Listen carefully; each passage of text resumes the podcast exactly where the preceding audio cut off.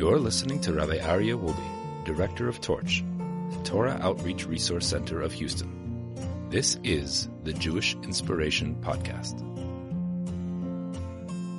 Good evening, everybody. Welcome back. It's so awesome to be here. Welcome back to the Musar Masterclass. Tonight's topic, tonight's trait, is so fundamental that in the first parsha talking about the mitzvahs commanded to the Jewish people, which is this Torah portion, the parsha of Mishpatim, it actually talks about tonight's trait, which is midvar sheker tirchak. Never tell a lie. That's we all grew up with that song, midvar sheker tirchak, never tell a lie. But the literal translation of it is from a word that is false, distance yourself distance yourself from a word that is false. Now, it, there's about a hundred commentaries asking the follow, answering, trying to figure out the answer to the following question. There is no other mitzvah in the Torah that it tells you distance yourself from it. This is something bad, distance yourself from it. The only time we find that is when it comes to something which is not truthful. Something that is untruthful, distance yourself from it. That's very unique. We don't find that but any other mitzvah, positive or negative. The obvious question is why? Why do we have this commandment? So we need to understand like this. First is what does it mean what does it mean that someone speaks falsehood? So our sages tell us that there are many different types of lies. The Chafetz Chaim brings it down. I found it today in the Chafetz Chaim. There are different types of lies. There are lies that give you benefit. There are lies that don't give you benefit. For example, so someone is uh, a witness to a, a, a story that happens and he lies. Why? Because he wants to benefit his friend. He says, "Oh, uh, you know, he was paying attention. He was on his phone, right? He was." So he lies so that this friend gets a benefit from the insurance company or for whatever it is. He lies. That's one lie. There's another type of lie. We're just lying to add flavor to the story. We were going 240 miles an hour, and there's another car analogy right there, and you know and it was you know and the plane was the the the turbulence was insane and things were flying in the air. You, you just exaggerate for the sake of being a good storyteller for people enjoying for people to just like feed off your you know your oh what a guy he's got all the greatest stories right? That's another type. There's another type of lie which causes damage to another person. And you can go on. There are many different types you see, the Torah doesn't distinguish between different types of lies. The Torah doesn't distinguish between different types of falsehood. The Torah tells us that if something is false, distance yourself from it. All types. It doesn't make a difference what type. In fact, the commentary here says regarding no other transgression does the Torah say that one should distance himself. So much does God abhor falsehood that we are commanded to stay far away from even an appearance of a lie, even if it might appear to be a lie. You know, it, we are so careful about being truthful in, in, in Judaism. I'll give you an example of how cautious halacha is about it. It says that if you are the gabbai, the gabbai is the person, the gizbar, in every community, there's the person who gives out the charity.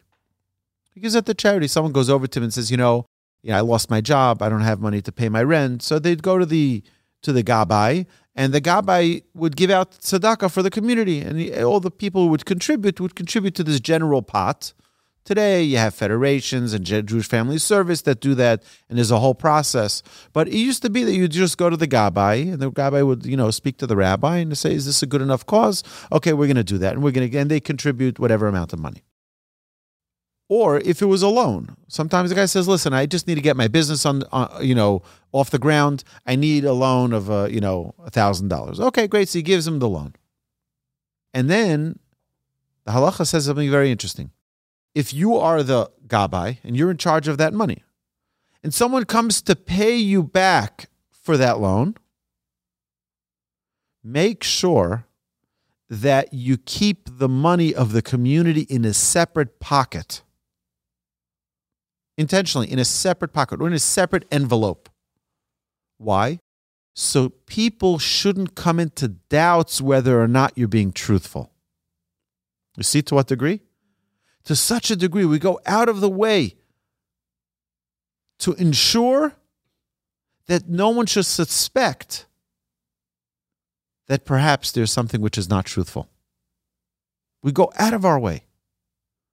That's how careful the Torah is to ensure that nobody even remotely seems to be with the falsehood. Okay. Now I want to bring you into something we haven't really done much of this in our class. So I want I need I need your your your your heart and your your concentration here, okay? We know that the name of Hashem Sorry, before I say that, there's a Talmud. The Talmud in Sota, Tractate Sota 42a says the following thing There are four categories of people that are never to be in the presence of God. They don't get to be in the presence of God. Who are these four categories of people? Number one is those who speak Lashon Hara. Number two is the people who mock other people. You laugh at other people. Number three is people who are flatterers. And number four are those who are liars, those who speak untruthful words. So we have four things, four categories. These four categories, it says, Einam ro'im pnei They do not see the presence of God. They can't be in the midst of God. They can't be in, in the midst of God's presence. Okay. Those who speak slander, lashon hara. Those who speak, who mock other people. Those who are flatterers and those who are liars. So the obvious question is is what's really going on here? Why these four? What is so unique about these four that they cannot? What's about someone who steals? No, he can be in God's presence. He can he can repent. He can these four they have no place in in in the realms of God's presence, of God's divine influence. They can't be. They're, they're a complete uh, repudiation of godliness. And wherever God's presence is, they can't be. So let me share with you one of the most incredible teachings from the Maharal. Maharal was known to be able to dissect traits, to be able to dissect their source, their connection with godliness, and bring it to very simple understanding. So we know that the source of this world, everything in this world, is sourced in the letters of the alphabet. If we understood the secrets of Kabbalah, we can bring this world to an end. We can bring Mashiach here tomorrow. In fact, in the Talmud and even in in the later generations, only 100, 200 years ago, there were sages who were able to end the exile. We're right now in exile, just to remind everyone. We don't have our homeland, we don't have our temple rebuilt. At the time of the coming of Mashiach, we will have it rebuilt. The sages were able to end the exile. All they got to do is put together the letters of the alphabet in the proper way and make that decree, that pronunciation, and that's it. The world would end the way, the way we know it now. The world was created with the letters of the alphabet. Just very interesting. Last week's Torah portion, we talked about the Ten Commandments. Ten Commandments begin with the letter Aleph, Anochi Hashem Elokecha.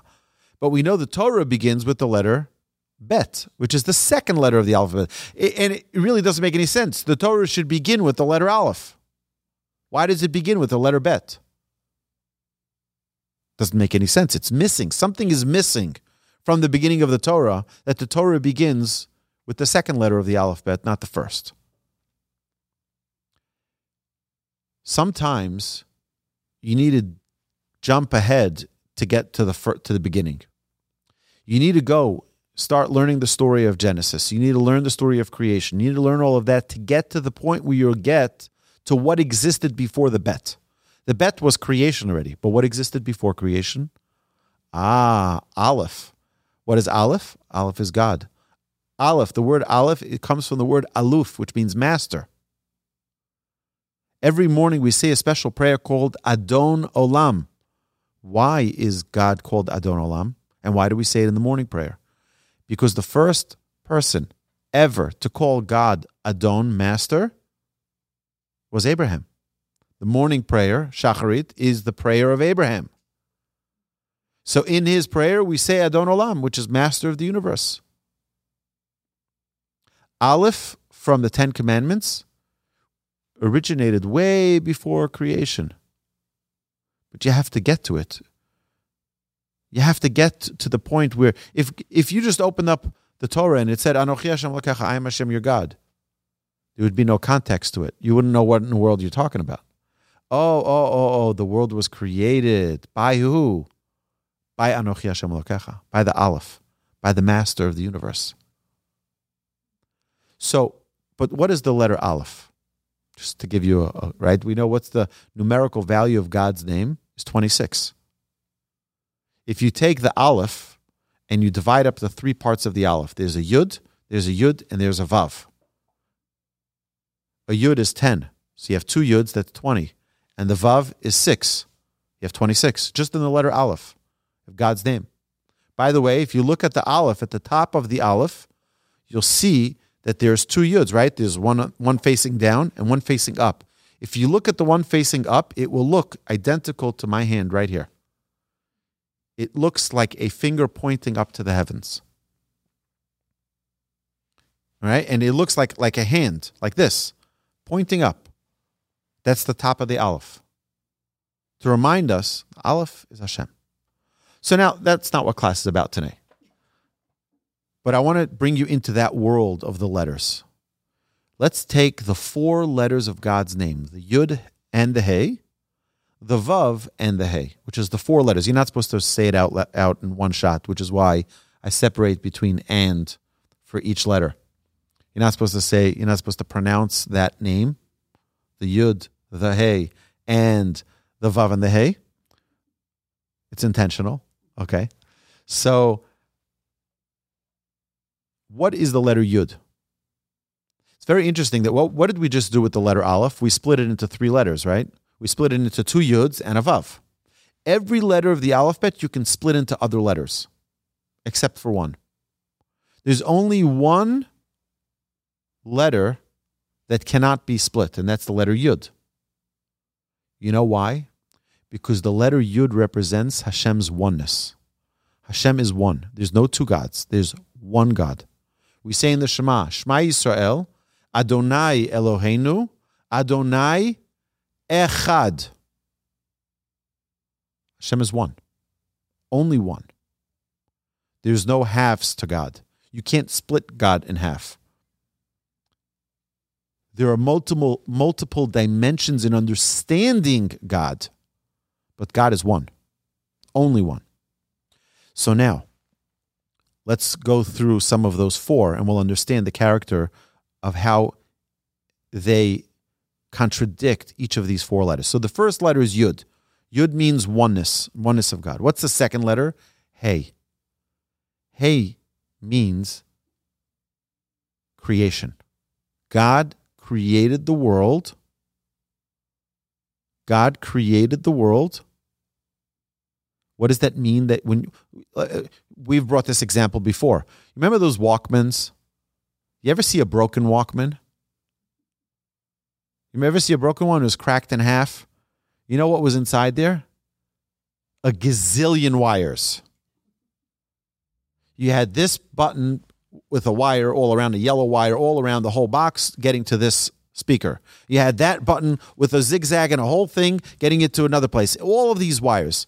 Now, let's say you opened it up very carefully, you unscrewed the thing, it didn't fall, you just unscrewed it, and you just decided, I'm going to just take out the blue wire just randomly because the blue wire probably doesn't need to be there. Right? Anybody find that make sensible? No, because no manufacturer will put in extra things just for, you know, just for the kicks of it. You know, we're just going to throw in extra wires. You get into your brand new Tesla and you open up the uh, the frunk and you take out the the, the in the in the under the hood. You say, "Oh, th- this wire connecting this battery to that battery, that's just extra. We don't need it. Let's just pull it out." What's going to happen? Something's not going to work right. You don't just put extra things into your creation right? Elon Musk wasn't trying to play games. He wanted to create the most uh, most incredible vehicle, and that was his goal. Not by putting extra things in there for no reason. So if that wire is there, I can bet you it needs to be there. Okay. So that's hay. Hay is creation. God creates a world where everything needs to be there. Vav. Vav is the letter of continuation. By the way, with the letter Hey, why do I say it's creation? Because the Torah tells us, Behi baram, God created the world with the letter Hey. Because the letter Hey has like a dalid, and then it has a loose part, which is not connected to anything. Our sages tell us that we are all born at the top of that hay, and then if God forbid we sin, we fall into the tehom, into the emptiness, into the nothingness of the world. But we can always come back. And that's the secret of creation. God created a world where we can always come back, which is why all of God's creations are round. Everything that God ever created is round. Even the human bones is incredible. Every bone is round. There's no square bone. Everything is round. The planets are all round. The constellations are all round. The rocks are all round and so are the molecules of, of water and everything else that you'll find. Everything is round. Trees are round. What comes out of the trees is not. The leaves and things like that. That comes out, even that has roundness to it. But the idea here is, is that God is constantly reminding us that everybody can come back. Everything has an opportunity to return. Meaning, you make a mistake, don't worry about it. We all make mistakes. Be encouraged, don't be discouraged. There's an opportunity to repent. You can make amends. You can come around again. Just like you went down, you fell down, you can come back up. So, the, what is the letter Vav? The letter Vav is a, a letter that connects, it's a letter of continuation. Anytime you have a word that starts with the letter Vav, it's a letter which connects it to the previous statement. So if I say, um, I like chocolate in Hebrew, ani ohev chocolate, vegam, I add the letter vav, and also, meaning I'm adding to what I said before. I love chocolate and I love, I'll do something healthy now, and I love water. So the, the vav is an and, it's attaching, it's connecting it's extending what you said previously. And therefore, whenever you see the letter Vav, it refers to, the, to God continuing this world, sustaining this world. And then we have the last hay. The first hay was creation. The second hay is the rebirth of creation. There's constantly a newness in creation. In fact, our sages tell us that every moment of our existence is a new moment of existence, which is why if one sins, our sages say in the, in the morning, if they're righteous, in the morning, don't you can't consider them a sinner. You saw them sin the night before. It's it, it, it could be considered that they most likely, it should be considered that they most likely repented that night. Why? Because there's a newness. We're a new person. We're constantly being renewed. Anybody feel exactly the way they felt three months ago? No, we feel totally different. We're a different person. Anybody feel exactly the way they felt a year ago? No way. We think that we'll feel the way we feel now forever, but we don't. We're constantly evolving and changing as human beings. The world that Hashem created is constantly new. So let's stop for a second and see what are those four categories And how do they contradict God's existence? We had the letter Yud, the letter Hey, and then the letter Vav and the letter Hey. These are this is God's essence, so to speak. Oneness. Well, what is a flatterer? What is a flatterer? Someone who flatters is someone who says one thing in their mouth and one thing in their heart. They say, Wow, those are beautiful earrings. And then when you're like, Oh, thank you so much, and they turn around, they're like, ugliest earrings ever, right? So they're they're they're they're two faced.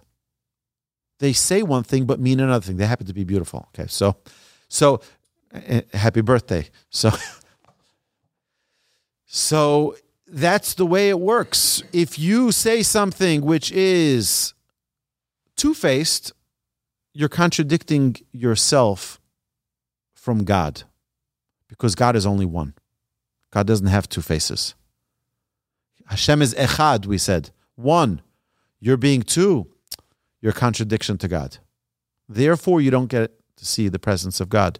You don't reside in the midst of God because you're pushing yourself away by being a two faced, by being a flatterer. What is the other one? The hey, creation. God created the world. We, we established that when someone creates something, they don't create something in vain. They don't just throw in an extra wire in there. They put every single thing in there because it's necessary. God is the manufacturer of this world. Does he put in an extra human being into this world? No. God puts you here because he believes in you, because he his world needs you. What does a mocker do? Someone who mocks other people. They're diminishing someone's existence. They're they're laughing at that guy and they're laughing at and everybody is on the altar to be slaughtered by the comedians, by those who mock others. They're mocking the creation that God thought the world can't survive without. And they mock them. That's someone who contradicts God. That's someone who can't be in the presence of God. What's Vav? Vav is the one that relates to our trait tonight. The only thing that is sustainable in this world is truth. If you do not have truth, you will not stand. If you think of the analogy of a take the letters of the alphabet and put them on a straight line. All the letters, Aleph, Bet, Gimel, Dalet, Hey. The first letter is the letter Aleph. The middle letter is the letter Mem. The last letter is the letter Taf. That is the word Emet, which is truth. The first, middle, and last letter is Emet. Aleph, Mem, and Taf. It's stable. All of those three letters have two legs. Why? Because truth stands. Truth will survive through thick and thin. Truth has legs, it will survive. On the other hand, our trait that we're talking about tonight, which is sheker, they're all the way at the end of the letters of the alphabet. The shin kuf resh, and then you have the taf. And they all stand on one leg. A lie will eventually fall. Yeah, we can stand on one leg for a while, but for how long? Eventually, you'll fall.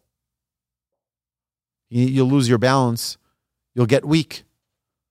Eventually, the falsehood falls. And therefore, when God represents Vav, which is a continuation, which is truth, what is falsehood? That's a contradiction to it. And therefore, the Talmud tells us that someone who speaks falsehood cannot be in the presence of God. And the last one is those who speak Lashon Hara. And that contradicts also speaking negatively about another person, it kills them. So there's no more sustenance. There's no more sustaining of that person. The Maharal brings here these four categories of people contradict the existing the existence of God. And therefore they cannot be in the presence of God. That's how terrible telling the untruth is. It contradicts the very essence of God. You know, it's if it's even more because God is all truth, and that's it's. It, I was thinking about this all day today. Like, why does it use this terminology of midvar sheker tirchak? It should say, "Do not lie." Instead, it says in this week's portion, by the fifth aliyah, second verse after the into the the aliyah, it says midvar sheker tirchak. From any words of falsehood, distance yourself. Any words, any words, which means to tell us something very, very important. I think probably the most important point of the entire class tonight. And that is falsehood is a disease. We don't say, you know what, let's play around with COVID a little bit, just to, you know, like, let's get comfortable with it a little. No, we say we want nothing to do with it. We wear masks to protect ourselves. We distance ourselves we, for uh, ourselves for a long time from other people so that there not be any transmission from one person to another. We do everything we can. There's, there is a disease called falsehood, lying. Distance yourself so that you don't get infected. Distance yourself so you don't have any type of connection. Why? Because if we want to be people of godliness, we want to be people who are connected to God. What is the prerequisite for that? Truth. Truth, truth, truth. And we've discussed, you know, one of the challenges is that what if someone asks you your opinion about something? Are you supposed to lie? We mentioned this in one of the Talmud classes recently. There's a disagreement in the Talmud. What should you tell a bride? What should you tell a bride? One opinion says, Kala nava chasuda. She's so pretty. She's so beautiful. The other says, Kala kamos shehi. You say the truth exactly the way it is. What? What What do you mean? You need to share all her dark secrets. You need to share what? You know, it's like, what does that mean? Our sages explain that if you look at the truth of a human being, you'll see their greatness.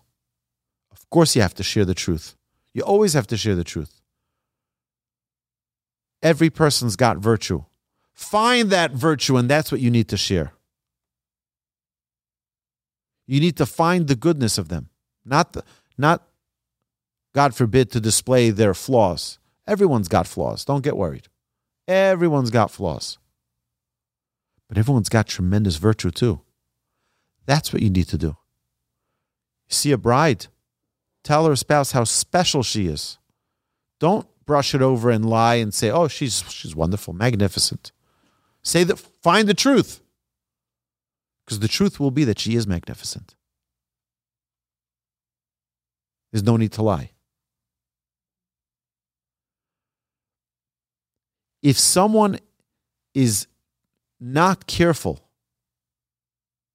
I had a couple of questions that I asked my rabbi over the years about different scenarios that that that came up from students. People called me and said, I, I mentioned this story recently uh, in one of the classes. I apologize if I'm repetitive. There was a young woman who called me. She ordered something from one of the super, one of the stores, one of the big stores, and it was available for pickup. And they said, "Okay, your pickup window is between this time and that time, up till this date. After this date, at this time, let's pick a time, right? Uh, Friday at noon. After Friday at noon, you know, we're putting it back into our inventory, and your order will be canceled." So she suddenly realizes, "Oh, I think I missed it." I'm going anyway. I was she was on her way and she uh, she goes to the store and she gets the notice already. She already got the email that her order was canceled and that they they're putting it back into the stock into the into the inventory. She says, "Okay, I'm ready here. I'm going to ask for it." So she goes. She gives her name, and uh, they say, "Oh yeah, here's your here's your here's your order." She gets her order, and then she leaves and she gets an email due to non pickup, we canceled your order and we refunded your card. So she called me to ask me this question Am I allowed to keep this item? That they made a mistake and gave me back my money.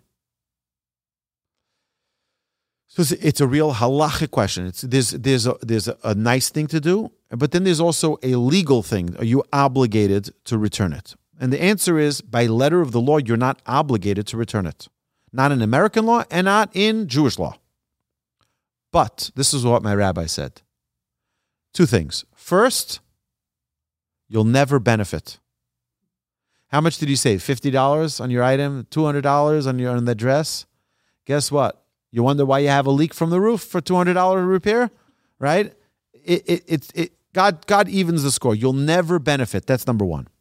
But there's something which is much more serious about this. And that is you can fall into a habit of being untruthful. And that is very dangerous.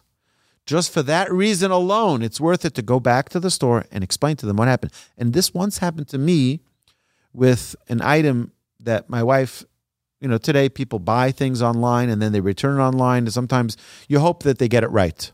If the intelligence of the people there is, you know, 50%, right, of what it should be, then they should get it right. But sometimes that doesn't happen. So my wife was once credited more than she was supposed to. She told me, you know what, if you're going in that area, if you don't mind going to the store, she sent me with the receipt. She sent me with both receipts, what we purchased, what we returned. And I went to the store and I, I said to the lady, I said, I, I know you're going to think I'm crazy, okay? But this is the purchase and this is the return. You gave us too much money back on the return. And I, I need to make that difference And I think it was like twelve dollars or something. So the lady's like, no, no, no, one second. She she couldn't figure out how is it possible that they actually gave us money. And I was like, no, no, no. I'm, I'm, trying to explain. She had to call a manager, and then it was like it was a whole story for them. And then the lady's like, you know what? I'm the manager here. I have a, a little flexibility. It's too complicated for me to fix this. Just take it and go. Okay, just take it and go. You know, and they do have, they do have, and I, I verified this later that they do have a certain uh, wiggle room that they can make certain discounts and they can you know up to a certain amount of a certain dollar amount you understand that sometimes it's very very difficult but we want to train ourselves to not be people who are living in a world of falsehood my mother my entire life growing up may she live and be well in good health she always if if we owed someone money, you borrowed money from a friend, be so careful to return it. Every penny. To be truthful to the last penny. I was like, tell me who it is. I remember when I was leaving to Israel, I, there was someone I needed to pay for for a certain um, thing right right after my wedding. So we, we had bought something and they, they said, we'll invoice you. And they never got the invoice to me. I remember before I left to Israel, I called my mother. I said, I think I never got the invoice from the guy. My mother was like, okay, give me their number, give me their address. She ended up going down, driving to downtown Brooklyn to the guy's warehouse, telling him, you never invoiced us. We need to pay.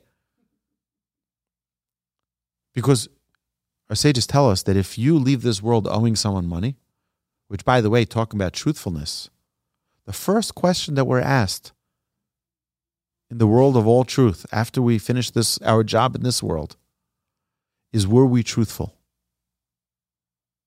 Were we truthful? Did you do business honestly? Did you interact with the world with honesty?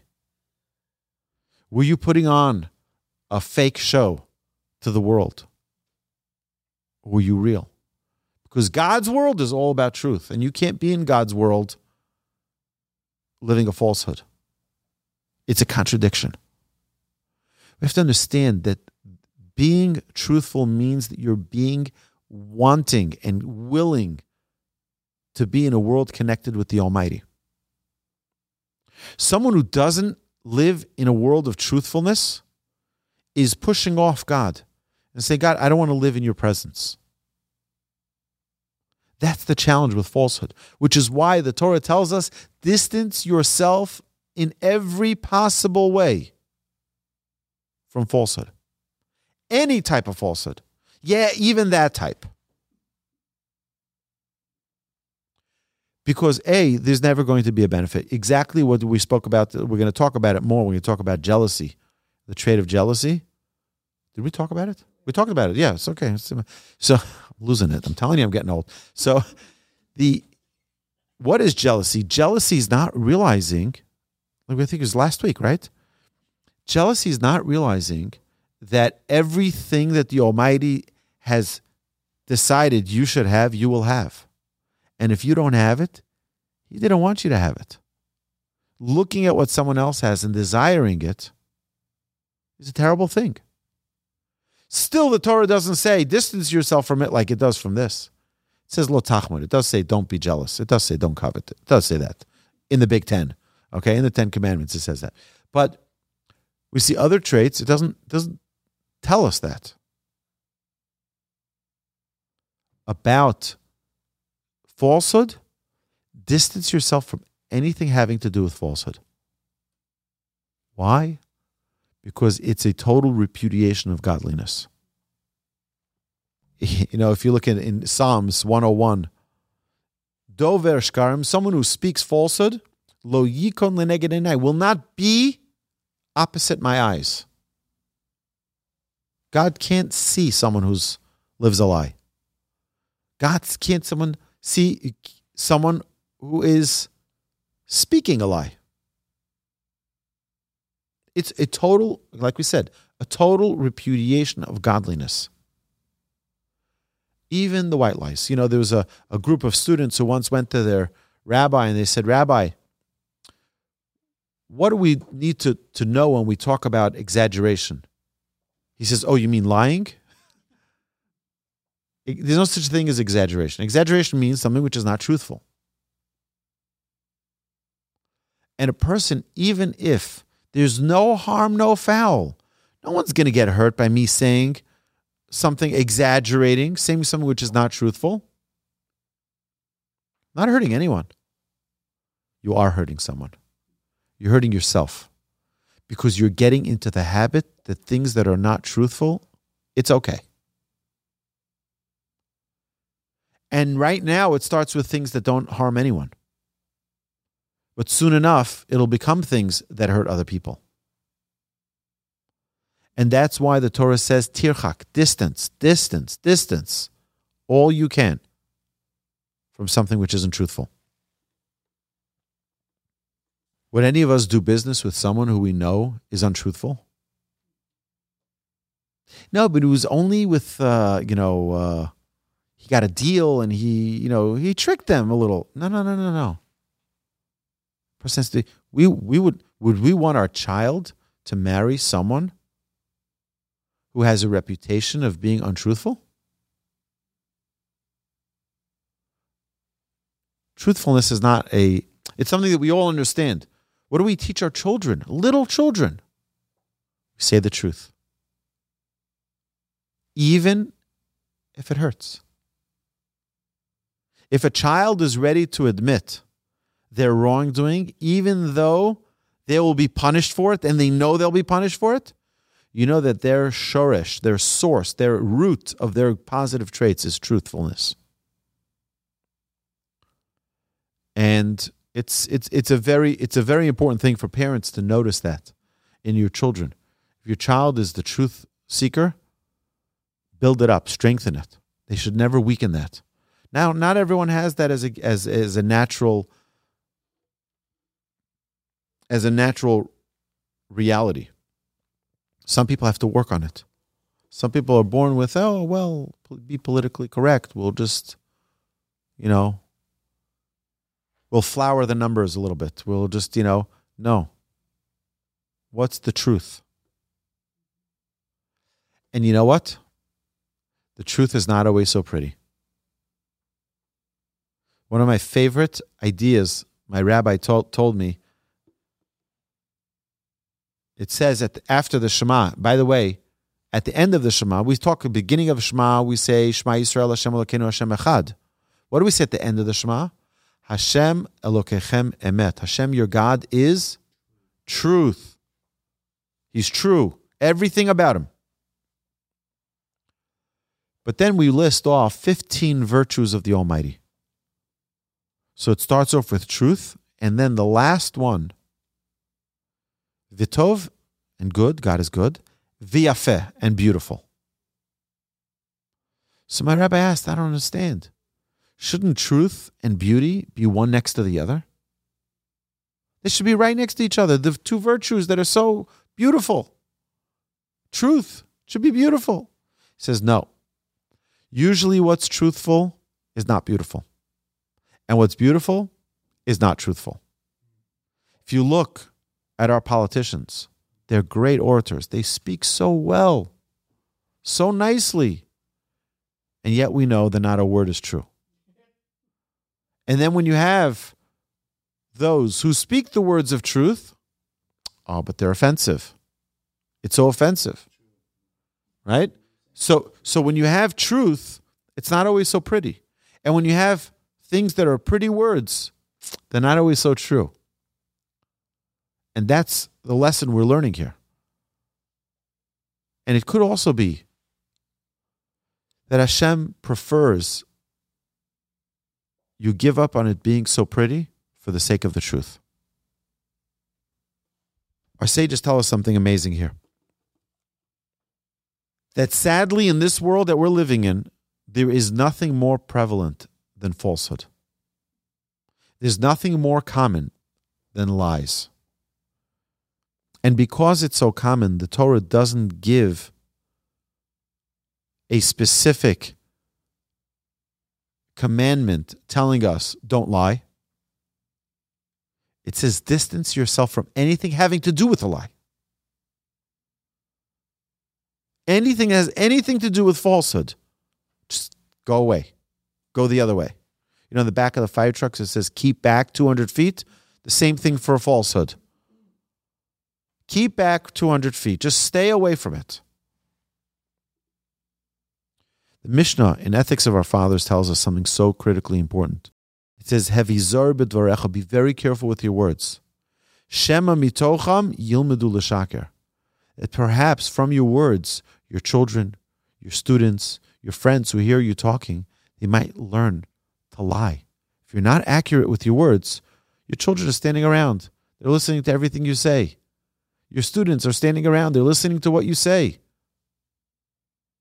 And if you're not 100% cautious about your words, they can say, well, it wasn't 100% true. I guess it's okay to lie. And they use you as the source. God forbid. The Mishnah warns us be very careful with your words so that no one, God forbid, leaves with the wrong impression and thinks that it's okay to say something which is false. is also so there's a special caution here caution of learning to lie or be untruthful. So when we talk about God, we have to understand that God is 100% true. True. In everything that he says. Okay, you know, it's like it, we learned this a long time ago. We were talking about the Ani Ma'amins, the the principles of, of faith. One of them is to believe in the prophets. And the Rambam goes into detail about how we can determine whether or not a prophet is true or not. How do you know for prophet if you can trust them? Now, just we'll take a little break here for a second. All of you know that Torch is a non-prophet. And as a non-prophet, sadly, we need to raise money. And we only do that once a year. And as such, I ask all of you, if you haven't done so already, please go to givetorch.net and contribute. Thank you for all those who have. I appreciate it. We all appreciate it. Not only, I want you to know something. Okay, if those of you heard this, I spoke about this in my podcast yesterday. I made a very short podcast giving three reasons why it's important. Very short. But I really believe this. I think for only for the reason, not only if you enjoy classes and you enjoy podcasts, okay, that's a good reason. Very nice. You enjoy it, you something which is much higher. You imagine that someone out in the middle of the Amazon is sitting there with their phone listening to a torch class that was made possible because of a contribution that you made. You will never ever know the influence you had on someone else, and they don't know who in the world supported this. They have no idea. You have a portion in that. I, th- I think it's it's the most remarkable thing because we have the analytics. My dear friends, we had over a million downloads last year. One million people downloaded podcasts last year. I don't know if it's people or episodes, but a million of them. And they're an, an average of an hour, a million hours of Torah study. And you know what? Everywhere across the globe, they're listening. I mentioned this pre- recently. I never even knew there were Jews in Singapore, but apparently there are. Apparently, there's a big Jewish community there. And they're listening to the podcast too. Right? The Netherlands. I mean, I, I, I look at the at the analytics and I'm like surprised. And guess what? Each one of you have a portion in the Torah study that they learn with us because of your contribution. That to me is the most exciting part of all of this. So we don't like to do fundraisers. We're not an organization. Many organizations exist so that they can raise money. We exist so that we can teach Torah. Unfortunately, we need to raise money so we try to do that only one day a year, which is going to be, I mean, officially it's tomorrow morning till Thursday night, but we did an earlier uh, pre-run, which was Sunday to to Thursday. But uh, really, it's, it's tomorrow is going to be the big kickoff where we're going to be, you know, pounding the pavement tomorrow, uh, hoping that everybody contributes and contributes generously, so that we don't have to be busy. And even, by the way, even in the middle of the of the whole campaign, we don't stop any classes. The classes continue. Everything continues as normal. Nothing changes. We just ask the community to be our partners. And it's really a partnership. It's not like, you know, oh, it's nice words. It really is. We can't exist without the contributions of every single one of you. So we thank you. I thank you in advance. The entire team thanks you. And every single person who listens to the podcasts and enjoys them and grows and changes from them. And I can tell you, I was in Israel last summer. I was in Israel also this winter. But last summer, I met a couple of individuals who tapped me on my shoulder. said, "You Rabbi Wolbe?" I said, "Yeah." From Houston? I'm like, "Yeah." Like, I, I know everything about you. I'm like, "What do you mean know everything about me?" Like, I don't think we ever met. What's your name? It's like, like, no, no, no. I'm, I'm Torah observant today because of you. I'm like, what do you mean you're Torah? I've been listening to your podcast. And I've been listening to you. I said, no, no, I think you mean my brother because I always I know that my brother my brother's the king of podcasts. Rabbi Yaakov Wolbe, he's phenomenal. He's incredible. They're like, no, no, no, it was actually yours. Thank you very much. So, um, so I never met this guy before.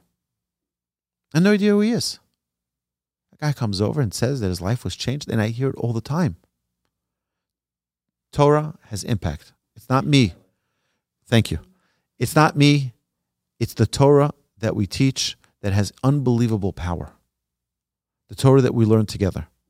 We all have the opportunity through this campaign, and it, it generally would be right behind me on the big screen behind me. But I turned it off for class. There shouldn't be interruption, shouldn't bother anyone. But if you can, go to givetorch.net and please contribute. Be our partner. We need partners. We're looking for partners. We want partners and we appreciate our partners. So thank you, each and every one of us. So now what are we talking about? Profits, right? Torch is a nonprofit, but we do have prophets. We had prophets throughout the generations. And Moshe was the father of all prophets. Av l'kol anavim, all prophets. So how do we know if a prophet is real or if a prophet is false? Rambam says you look at every detail that they say. So, and if one detail is off, one single solitary detail is off, they're a false prophet. If one. So how does that how does that work? So let's say the prophet says, I'll tell you why I'm a prophet. Believe me, because at 12 o'clock sharp, tomorrow afternoon, You're going to hear a lightning. You're going to see a lightning. You're going to hear a thunder. And there's going to be a downpour. And every street in the neighborhood is going to be flooded except for Glenfield Court, where Torch is on. Every, every street, God forbid, Hashem, please protect us.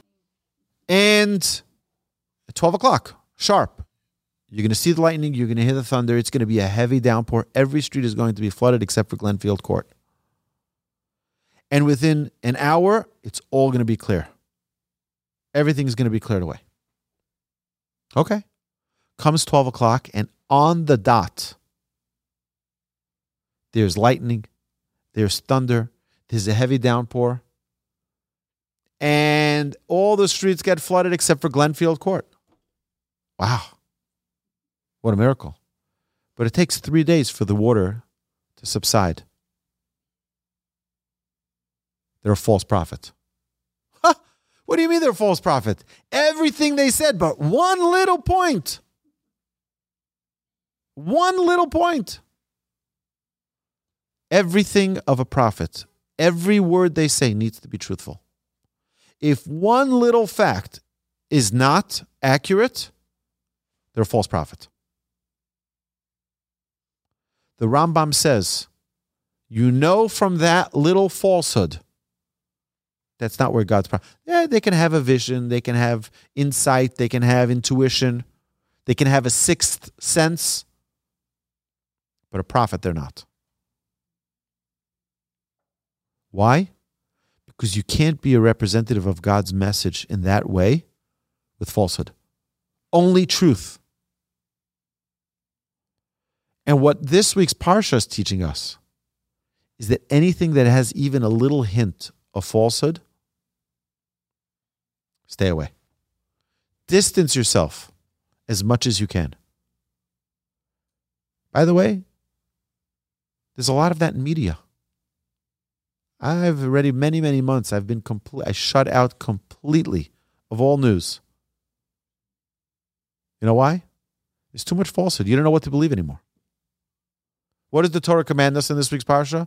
Distance yourself from falsehood. So I do. I'm trying to do that. If you have a friend, you have a neighbor.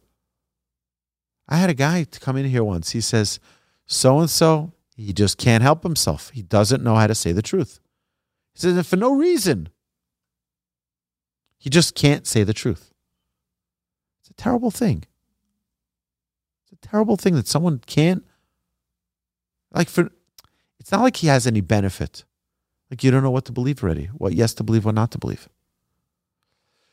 So Hashem should bless us all that we all want to be close to God. We should all take this message from this week's Parsha and distance ourselves from all falsehood so that we can be close to God. God, who is truth and is the essence of truth and is the source of all truth. In order to be close to God, we need to distance ourselves from falsehood. Hashem should give us the strength. He should give us the power. He should give us the insight. And he should give us the, the, the, the, the fortitude to stand up and walk away when something is false. Distance yourself from falsehood. My dear friends, thank you so much for coming here tonight. Thank you so much for listening. And thank you so much for a wonderful evening together. One second, because it's already Wednesday now, because it's Tuesday night is already Wednesday, we can start wishing each other have a good Shabbos. Have a good Shabbos, everyone. You've been listening to the Jewish Inspiration Podcast, a Torch production. Become a supporter at torchweb.org because your assistance enables more Torah learning around the globe. To find more lessons offered by Torch, please visit torchpodcasts.com.